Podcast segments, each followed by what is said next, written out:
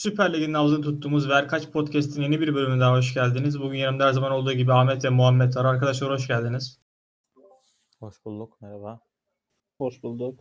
Bu arada oluşumumuzdan da biraz bahsetmek isterim. Tezat Medya oluşumu altında bu podcast'i yayınlıyoruz. Tezat Medya yeni bir medya kuruluşu. Dijital medya üzerine. Tezat Medya'nın sosyal medya hesaplarını takip etmeyi unutmayın. Tüm paylaşımlarımız, bölüm paylaşımları oradan yapılıyor. Aynı zamanda kendi hesabımız yok. Tezat Medya üzerinden yayınlarımıza devam ediyoruz. Bu hafta verdiğimiz konu başlıkları üzerinden konuşmaya devam edeceğiz. 3 tane konu başlığımız, bir de yan konu başlığımız var gündem olarak. Fenerbahçe'yle başlayalım. Fenerbahçe kazanmaya devam ediyor. Yükselen bir formu var. Emre Berezoğlu'nun taktik ve teknik değişikliklerinin takıma sirayet ettiğini görebiliyoruz. Ahmet, ne söyleyeceksin Fenerbahçe'nin yükselişi hakkında?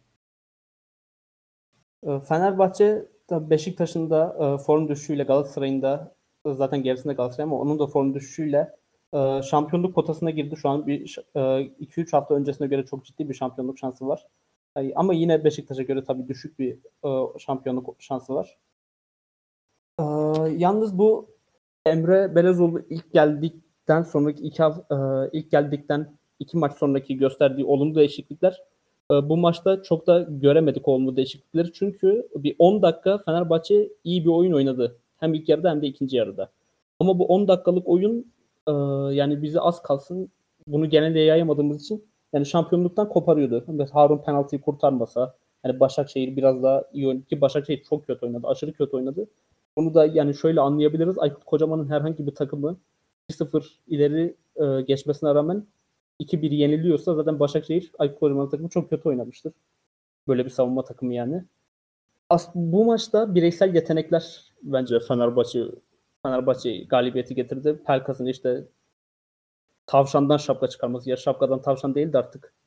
Mesela Harun'un penaltı kurtarması. Hem penaltı yaptırıp hem penaltıyı kurtarması. Altay'ın yokluğunda.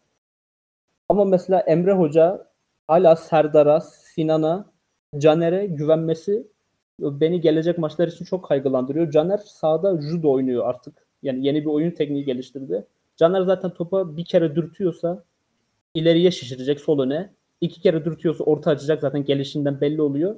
Hiç dürtmüyorsa ayağını havaya kaldırıp judo oynamaya başlıyor artık. Görüyorsunuzdur onu zaten. Serdar Julian'ın yüzüne tekme atıyor. Sonra üzerine Julian'ı yakıp bağırıyor. Sinan Gümüş 2 adım atıyor. Hemen kendini yere atıyor. Arkadaş burası Moldova, Romanya Ligi falan mı ya? Niye 2 adım atıp kendini yere atıyorsun? Bu takım şampiyonluğa oynuyor şu an son. 5 haftadayız, son 6 haftadayız. Sen 2 adım atıp kendini gösterme derdindeysen şu an senin hikayen değil. Şu an Fenerbahçe'nin hikayesini yazıyor olman lazım. Yani benim Fenerbahçe hakkında diyeceklerim bu kadar. Şeyi soracağım sana. Genel bir kanı var. Fenerbahçe'nin fikstürünün kolay olduğu konusunda. Sen bunun hakkında ne düşünüyorsun? Fenerbahçe'nin oynayacağı sanırım 6 rakibin 4'ü düşme attı rakiplere. Benim şöyle bir tezim vardır. Yani tez değil de bir düşüncem. Ligin sonlarına geldiğimizde ligin ilk 3 takımı sonuç takımı kadar tehlikelidir. Yani sonuç takımı ilk 3 takım kadar tehlikelidir diye bir düşüncem var. Yani küme düşme oynayan takımlar son haftalarına girdiğimiz zaman şampiyonluğa oynayan takımlar kadar tehlikeli olabiliyorlar. Sen bu konu hakkında neler söyleyeceksin? Fenerbahçe'nin fikstürü sence kolay mı? Yani kesinlikle senin dediğine katılıyorum. Hatta Fenerbahçe fikstürüne de şu an bir daha bakıyorum. Şimdi Kasımpaşa küme düşme hattında dediğin gibi. Alanya ligimizin en iyi takımlarından. Fenerbahçe'de ilk yarı zaten çok zorlamıştı. Ya ayrı bir oyun oynanmıştı ama yine de zorlanmıştık Alanya karşısında. Erzurum yine küme düşme hattında ve çok iyi bir ivme yakaladı. Ankara Gücü, Kayseri, keza öyle. Sivas'ın da Beşiktaş'a karşı nasıl oynadığını gördük. Yani kolay bir fikstür olduğunu düşünmüyorum ben de senin gibi. Ama rakiplerine nazaran daha kolay bir fikstürü var bence. Evet, buradan Muhammed'e topu atalım. Fenerbahçe'nin yükselişi hakkında neler söyleyeceksin Muhammed? Ya ben Fenerbahçe'nin yükselişini Emre Berezoğlu'nun futboluna bağlıyorum açıkçası. Yani ilk geldiği zaman şeyi söylediğimi çok net hatırlıyorum. Daha önceden hiçbir şey göstermedi. Ne yapacağını bilmiyoruz. Dolayısıyla nasıl bir futbol anlayışı ortaya koyacağını bilmiyoruz demiştim. Ama şu anda biraz daha gerçekten Fenerbahçe seviyesine yakışır bir futbola yaklaştı diyeyim. Hani şu anda kesinlikle o seviyede değil. Ama oraya yaklaştı. Bence Fenerbahçe'deki değişimin en büyük sebeplerinden bir diğeri de artık bu çift başlılık meselesinin bir yerde çözüme kavuşmasıdır diye tahmin ediyorum. Mesela görünen o ki Emre Berezoğlu başından beri Gustavo'nun oynamasını istemiyordu.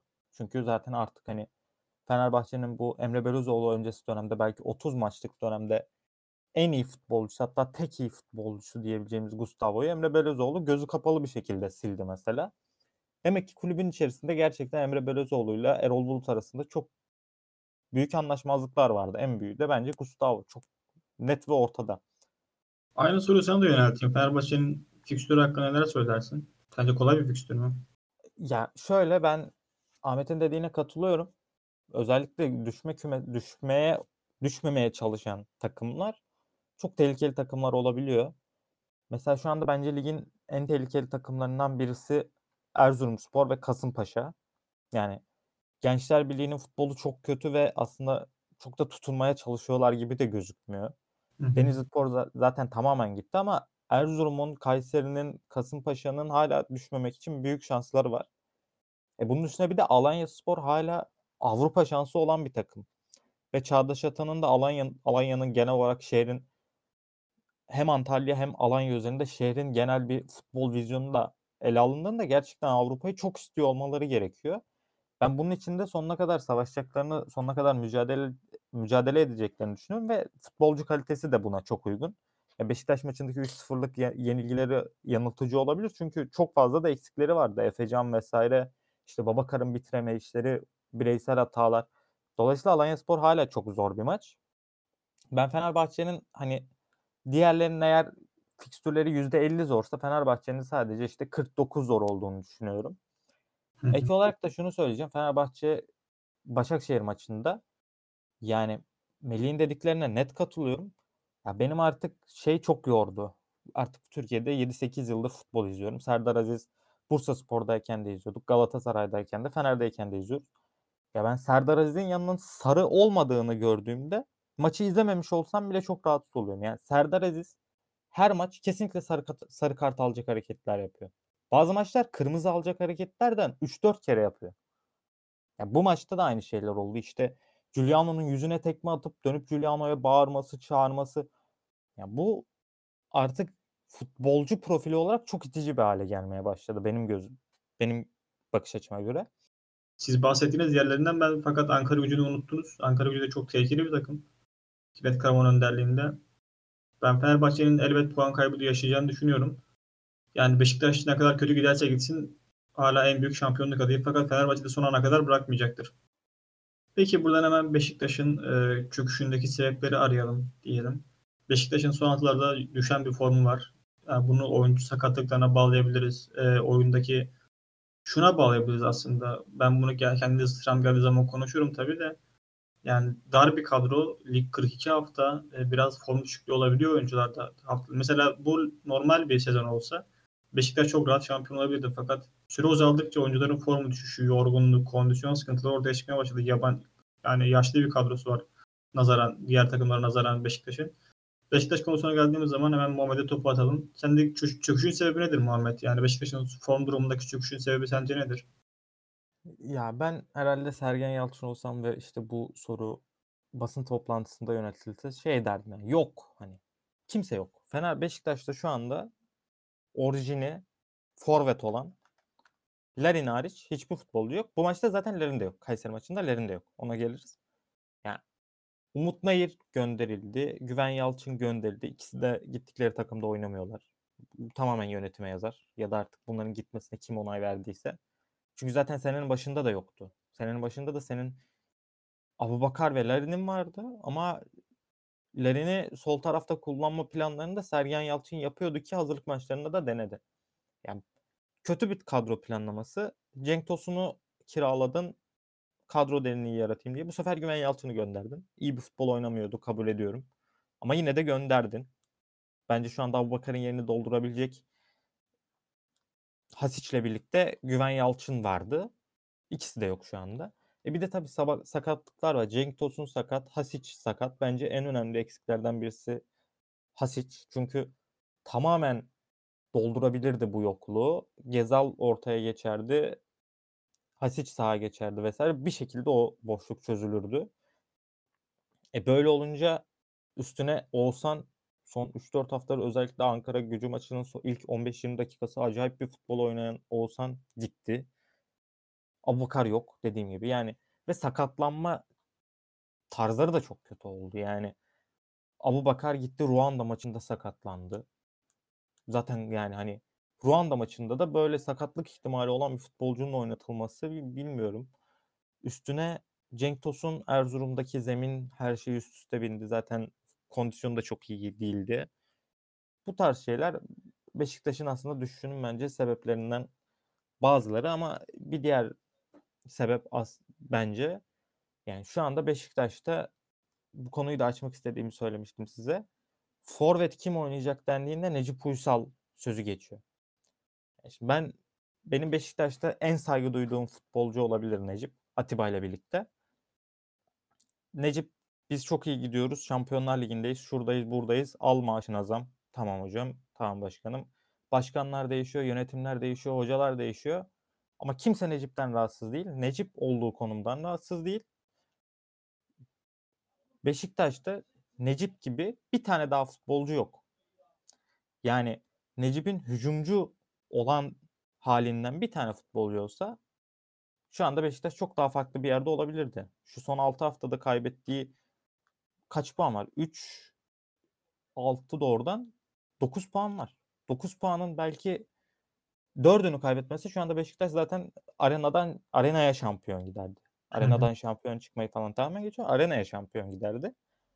Ya böyle olunca artık forvete dos çıkışlı, stoperde oynattığın, orta saha merkezde oynattığın, sağ açıkta, sağ bekte, sol bekte, sol önde oynattığın Necip'in adı artık forvete geçiyorsa burada kulüp adına yanlış giden bir şeyler vardı. Tamamen kadro planlaması.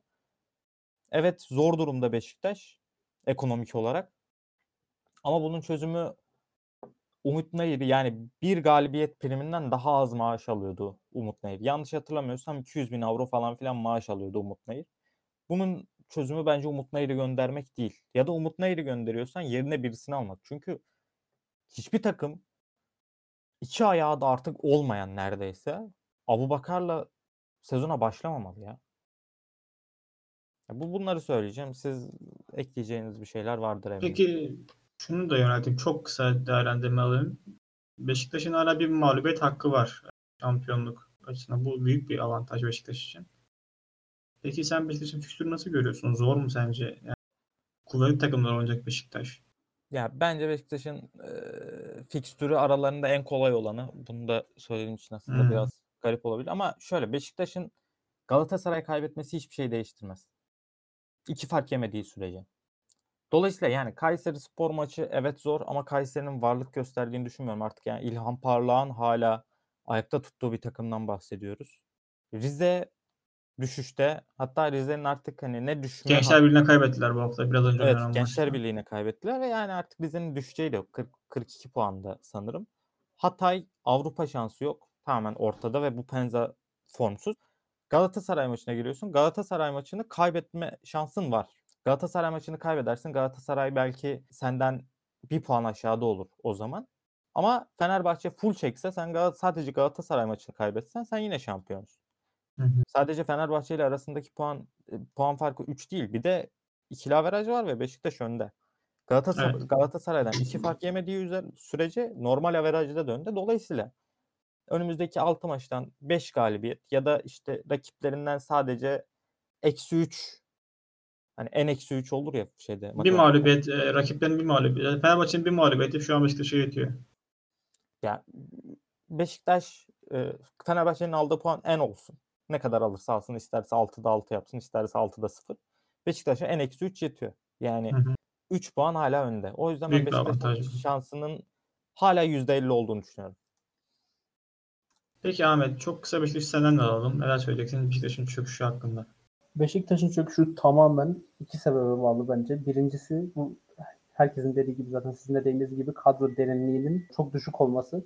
İkincisi de Sergen Yalçın'ın formsuzluğu. Çünkü Beşiktaş'ın bundan önce çok iyi bir oyunu vardı bu düşüşten önce. Ligin en iyi top oynayan takımıydı ama sırf Gezal'in veya yani birkaç maç önceki Gezal'in yokluğuyla veya Abubakar'ın yokluğuyla, forvet yokluğuyla açıklanabilecek bir düşüş yok burada. Oyunda da çok kötü bir düşüş var Beşiktaş'ta.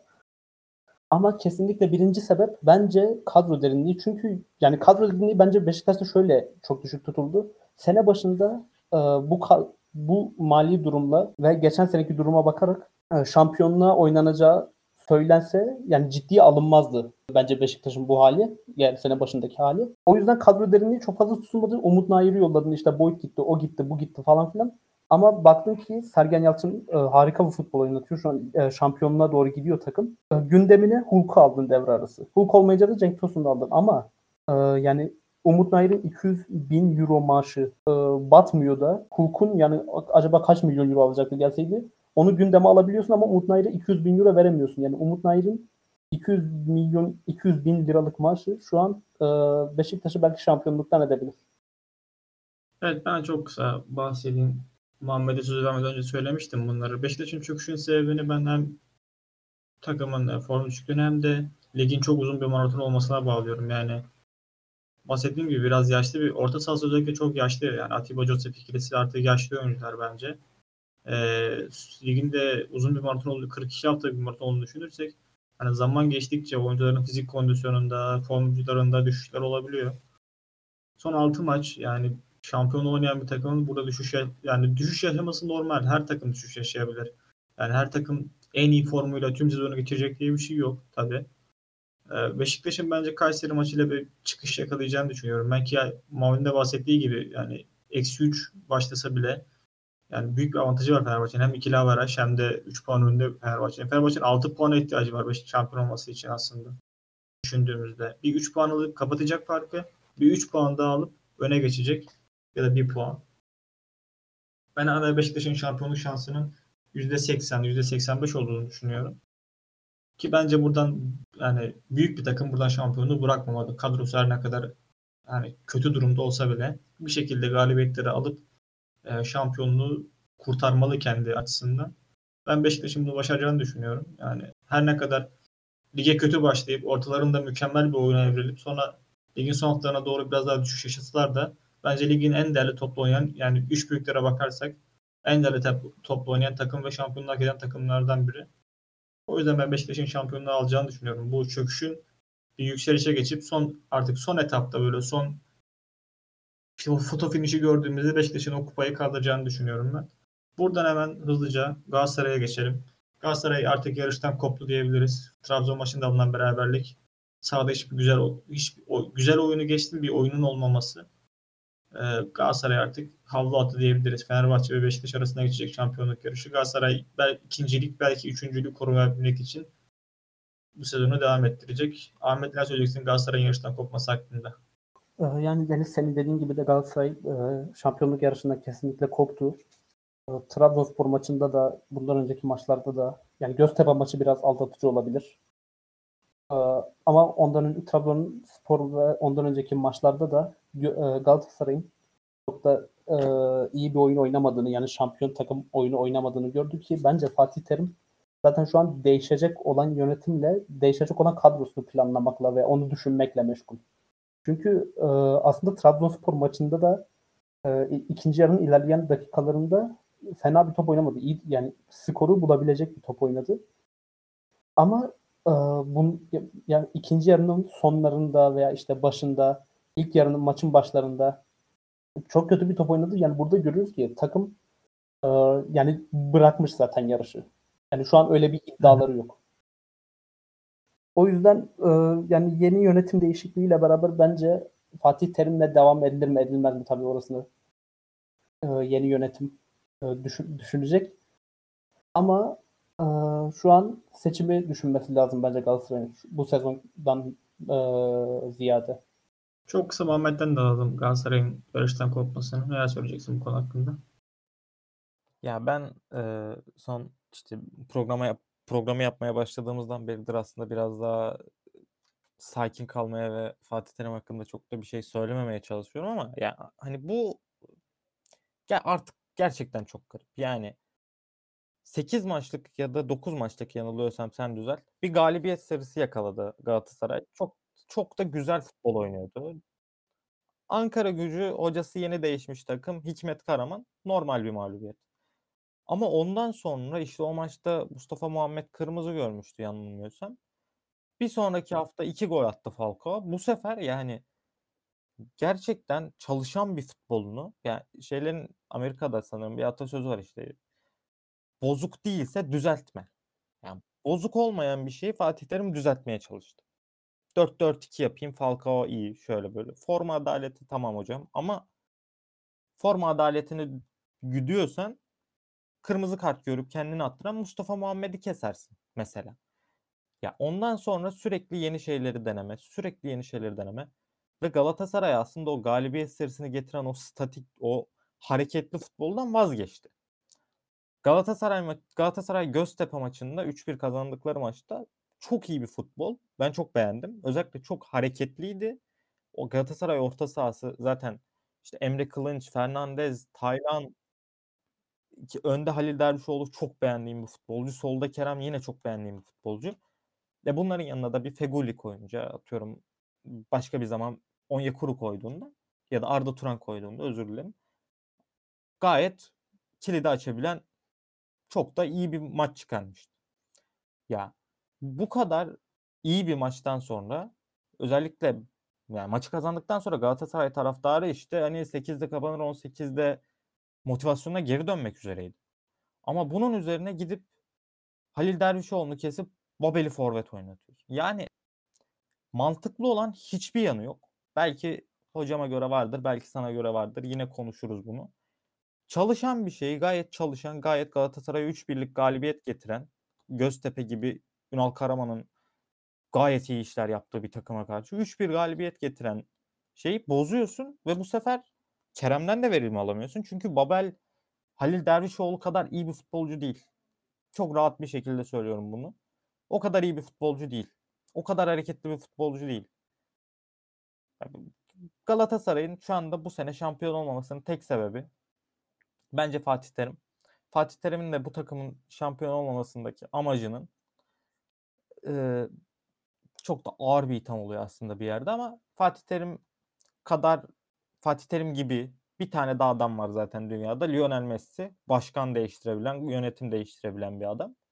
O yönetimi istemiyor ve bu yönetimi istemediği için de futbol bu. Ben öyle yorumluyorum. Umarım önümüzdeki sene Galatasaray'da zaten yönetimin değişeceği kesin. Yeni gelen yönetim de Fatih Terim'le çalışacağı kesin.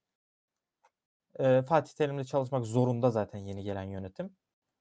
Bu böyle devam edecek yani. Fatih Terim, senin de çoğu Galatasaraylı'nın da dediği gibi, yani hocam çok teşekkür ederiz. Ben de bir Türk futbol sever olarak söylüyorum. Hocam çok teşekkür ederiz ama Fatih Terim bu kulübün her şeyi olmasın artık.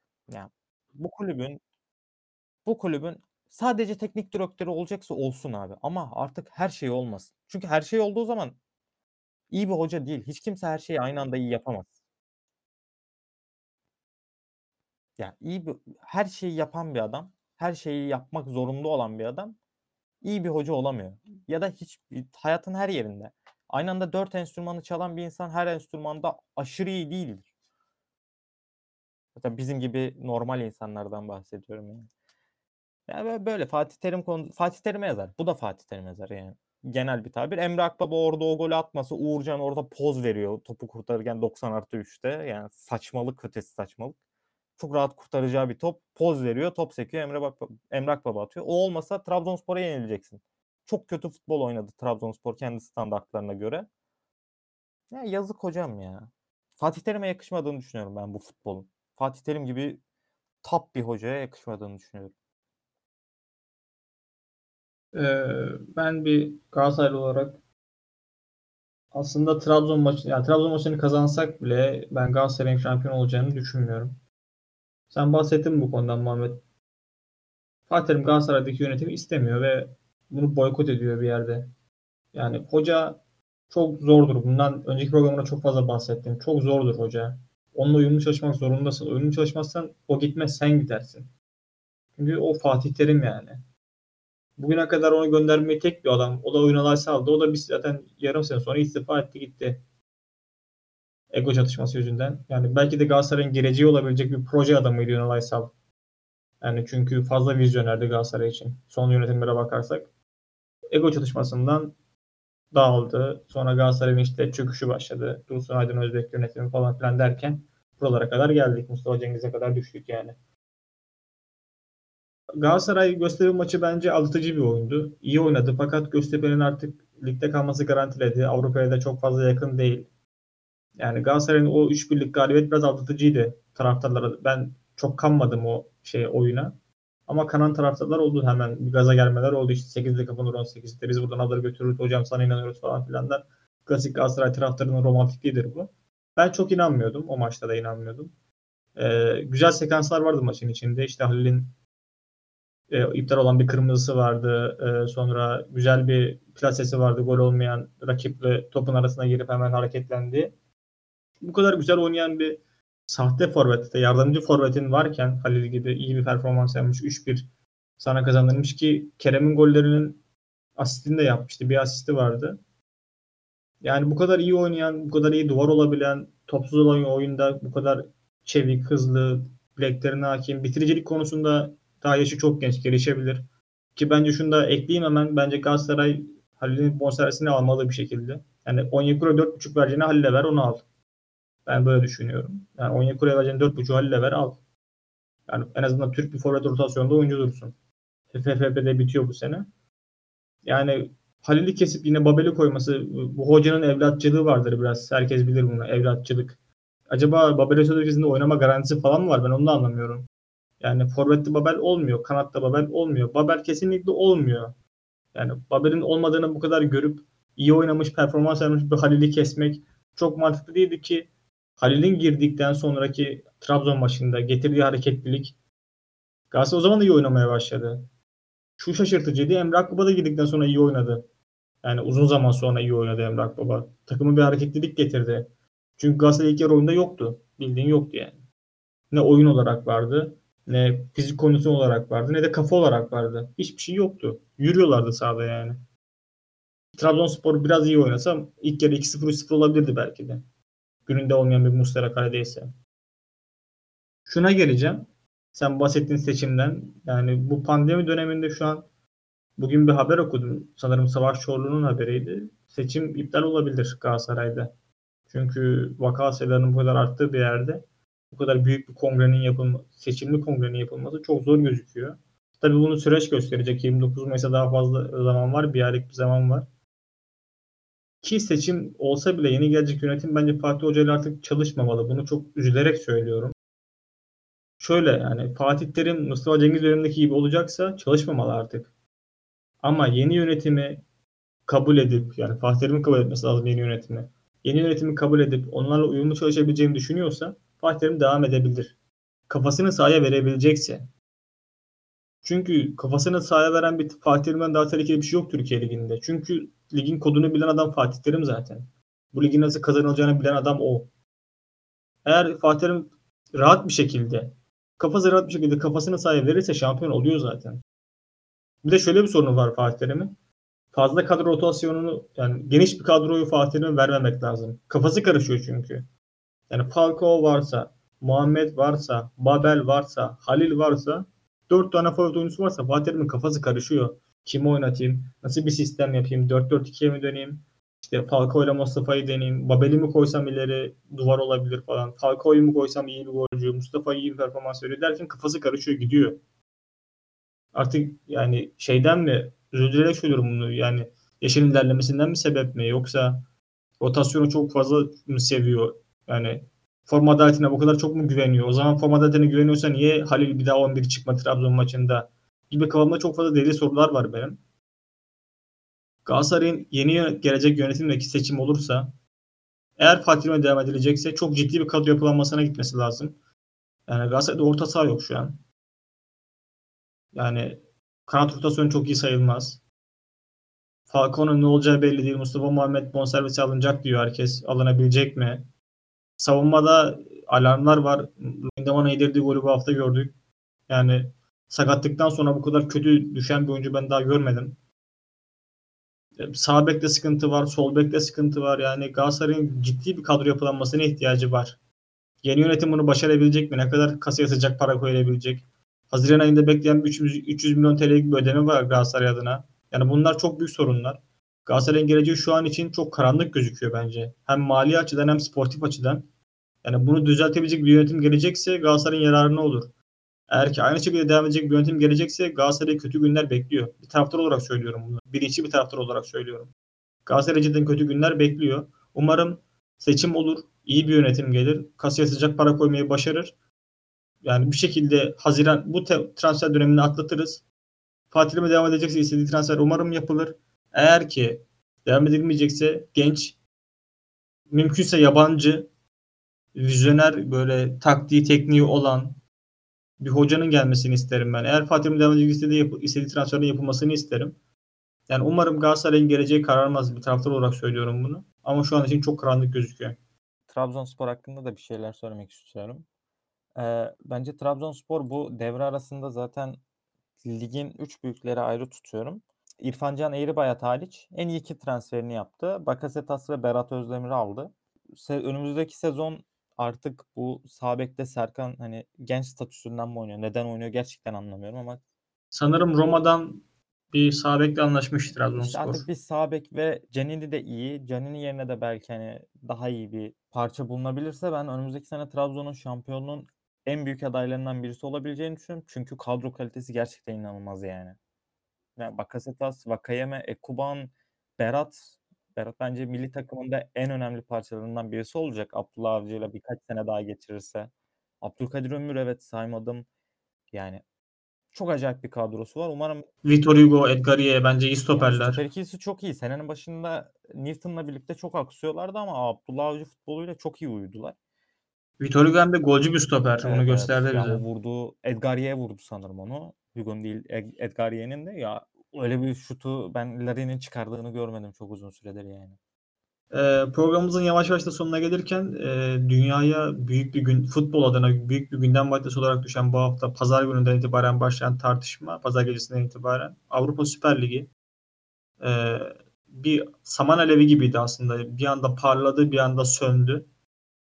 Muhammed bu konu hakkında çok kısa değerlendirmelerini alalım. Programın da sonuna geldik. Süremizi aşmadan. Bu konuyu da değerlendirmeden olmaz. Ne kadar Süper Lig programı olsak da bir Süper Lig rakip geliyordu bize. Umarım gelmez yani.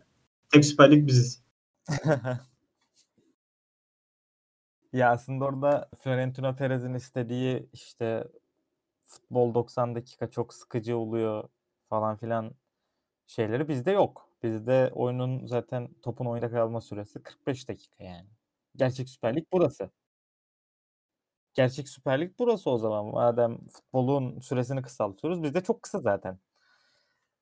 Yani şunu söyleyeceğim işin şakası bir yana. Bu şeyden beridir Abraham'dı sanırım. Tam Abramovich miydi? Evet. Chelsea'nin Abramovich sahibi. Abramovich'in Chelsea'yi almasından itibaren çok kademeli bir şekilde gerçekleşen işte Woodward sülalesinin Glazer'ların gelip alması, Manchester United'ı alması. Bence Gareth Bale transferi de bu konuda çok büyük bir adım olmuştu. Dünya Kupası'nın verilmesinden tut, Amerikan sermayesinin İngiltere'ye girişi, Yahudi sermayesinin Avrupa'ya hakim olmaya çalışması falan filan. Bunun da bir örneği bu. Çünkü yani birkaç arkadaşımı anlatırken de bunu söylemiştim. Dünyada artık paranın %3'ü futboldan dönüyorsa orada Amerika ve Yahudi sermayesi olmak zorunda. Ya bu da onun bir örneğiydi. Bu sefer olmadı ama olacak. Er ya da geç olacak yani. Elbette olacak. Çünkü bu takımlara bu kadar artık taviz verilmişken tamam senin 4.'ün gelsin, sen kupayı kazan, 15. olsan da gel Şampiyonlar Ligi'ne, Beşiktaş şampiyon olsun gidemesin, bana ne işte yok Rangers şampiyon olsun 8 tane ön eleme oynasın. Bu adamlara bu tavizler verilmeye devam edildikçe artık bir yerde bu bir kere denendi olmadı. Bir dahaki sefere belki Boris Johnson olmayacak. Belki daha uluslararasıcı bir adam olacak ve bu sefer her şey tersine dönecek. Hiçbir zaman bilemeyiz. Yani bu Avrupa Süper Ligi fikir olarak çok kötü. Yani cidden çok kötü. Yerel ligleri tamamen çöpe atan bir sistem.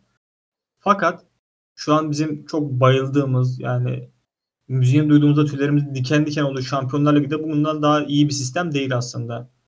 Yani Şampiyonlar Ligi'nin ortaya çıkışı nedir? Yani Şampiyonlar Ligi yani şampiyonların katıldığı bir lig. Bu çok da konuşuldu. Sosyal medyada yapan programlarcılar çok bahsetti bundan. Şampiyonlar Ligi'nin çıkışından. Dinlemişsiniz de sayın dinleyenler. Bu konuda zaten hepiniz artık fikir sahipsiniz. İşte herkes bundan bahsetti. Galatasaray'ın Manchester United elemesiyle birlikte lan ne oluyor dedi bir UEFA. İşte bu eliyor bunu lan ne oluyor, şampiyonlar artık gelemiyor mu falan filan derken seri başı oldu. Hani ikinci de gelsin, işte lig üçüncüsü de gelsin falan filan derken İngiltere'den 4 takım geliyor. Bulgaristan şampiyonu ne yapsın? 8 tane önleme oynuyor. Yani Kızıl Yıldız nerede? Hani o efsane Kızıl Yıldız. 10 tane önleme oynuyor Kızıl Yıldız. Nasıl gelecek Şampiyonlar Ligi'ne? Gelene kadar pili bitiyor zaten Kızıl Yıldız'ın. Adamlar ligi Haziran'da açıyor. Benfica çıkıyor. Benfica tokatlıyor. Geri gönderiyor. Adamların 9 serisi ne oluyor? Çöpe gidiyor. Yani Şampiyonlar Ligi'de artık o kadar eskisi kadar masum değil. Hele şu 2024-2025'te gelecek sanırım. 36 takımlık Şampiyonlar Ligi hele. Bu daha garabet bir durum. Süper Lig kadar kötü bir sistem de orası kesin. Yani futbolun, yani bir futbol romantiyim ben. Büyük bir futbol romantiyim yani. Bu TM'de oynarken bile yani büyük futbol romantiklikleri yaparım. İşte journeyman kariyerleri, Bulgaristan Ligi falan, Macaristan Ligi falan çok severim. Yani bu yerel liglerin bu kadar artık çöpe atılmaya çalışılması. Cefer'in büyük bir sınav verdi bence bu Avrupa Süper Ligi'ne karşısında durarak. Fakat kendisi de çok masum bir insan değil. Gidip Dünya Kupası'nı işçi haklarına zerre kadar saygı göstermeyen Katar'a peşkeş çekerken yani bunları düşünecekti. İyiydi ama Avrupa Süper Ligi'nden böyle pastanın büyük bir kısmı senin kullandığı şeylerden çekilince böyle bir Allah ne oluyor lan buranın sahibi de benim falan filan celallenme yani oldu. Ama Cefer'in umarım şu an takımda kararlarından geri döndüler. Avrupa Süper Ligi askıya alındı. Umarım büyük tavizler vermemiştir. Umarım sözlerinin arkasındadır. Kesin yani, verdi bence ya. Yani kesinlikle. El altından artık bu kulüplere siz bunu yapmayın, ben size 2.3 milyon dolar daha vereyim, işte bunu vereyim, şunu vereyim, liginizden payınızı arttırayım falan filan dediyse bu daha büyük bir garabet. Umarım orada böyle şeyler... Orada bildiğim kadarıyla şöyle bir durum var. Orada 4 milyar avronun kredi olarak çekileceği mevzusu bir Amerikan bankasıydı. Bildiğim kadarıyla UEFA'ya bir İngiliz bankası 7 milyar avro kredi sözü vermiş. Çok ilginç gerçekten. Yani sermayeler savaşıyor ve biz burada işte ya acaba Kızıl Yıldız gidecek mi, Beşiktaş ne zaman gidecek, bir daha gidecek miyiz falan diye konuşuyoruz yani. Yani futbol artık hiç masum değil. Hiç duygusal kapatılan programımız. Aşağı sonuna geliyoruz. Buradaki 3 adam da büyük ihtimalle futbol romantiği insanlar yani. Evet. Biz futbolu futbol olduğu için seviyoruz. O Kızıl Yıldız'ın Manchester City karşısında yenilmesi ama en azından oynayabilmesini hiç seviyoruz yani. Zamanında Galatasaray'ın başardığı başarıları seviyoruz. Beşiktaş'ın gruptan namağlup çıkmasını seviyoruz. Yani biz bu yerel lig takımlarının Şampiyonlar Ligi'nde kendilerini göstermesini seviyoruz. Şevşenko'nun yani, Şevşenko'nun Kiev'i tek başına yarı finale getirmesi, şeyleri elemesi, Real Madrid'leri, Barcelona'yı yani falan elemesini istiyoruz. Yani futbol bu yüzden seviyoruz. Her çocuğun hayalidir. Benim de hayalim futbolcu olmak. Olamadım. O kadar yetenekli bir oyuncu değildim. Altyapıda oynadım fakat seçmediler. Olamadım. Ama en azından izlemeyi seviyorum. Dünya Kupası'nı izlemeyi seviyorum. Avrupa Kupası'nı izlemeyi seviyorum. Şampiyonlar Ligi'ni izlemeyi seviyorum. Ve bu düzenin, bu futbolun bu kadar endüstriyel olmasından hiç hoşnut değilim. Bu kadar fazla paranın dönmesinin, bu kadar çıkar ilişkilerinin olmasından hiç hoşnut değilim. Keşke her şey yani biraz da duygusal olacak ama eskisi gibi kalsaydı. O güzel günler, Şampiyonlar Ligi'nin güzel günleri, o müziği duyduğumuzda tüylerimizin diken diken olması keşke hiç bozulmasaydı. Avrupa Süper Ligi şu anlık askıya alındı ama önümüzdeki mesela şunu da diyebiliriz. Dünya Kupası Katar'da yapıldıktan sonra bence bu tekrar gündeme gelecek. Çünkü PSG o zaman bu işe girmek isteyecektir. Yani elbet olacak bu. Bu olduğu zaman da bence dünyada futbol artık çok kötü bir yere doğru ilerleyecek. Tamamen Amerikan sermayesinin eline düşecek. Amerikan erencisi olacak artık. NFL gibi, NBA gibi. Ve bunun olmasını hiç istemiyorum. Umarım yaşanmaz asla. Böyle duygusal bir kapanışta programımızın bu hafta sonuna gelelim. Biraz sonra duygusal yaptık futbol romantikleri ve fanatikleri olarak. Bir Türkiye'de takım destekliyoruz fakat büyük futbol aşıklarıyız üçümüzü de. O yüzden biraz duygusal kapattık programı. Süper Lig'in havlu tuttuğumuz Ver Kaç Podcast'in bu haftalık da sonuna geldik. Haftaya görüşmek dileğiyle. Hoşça kalın.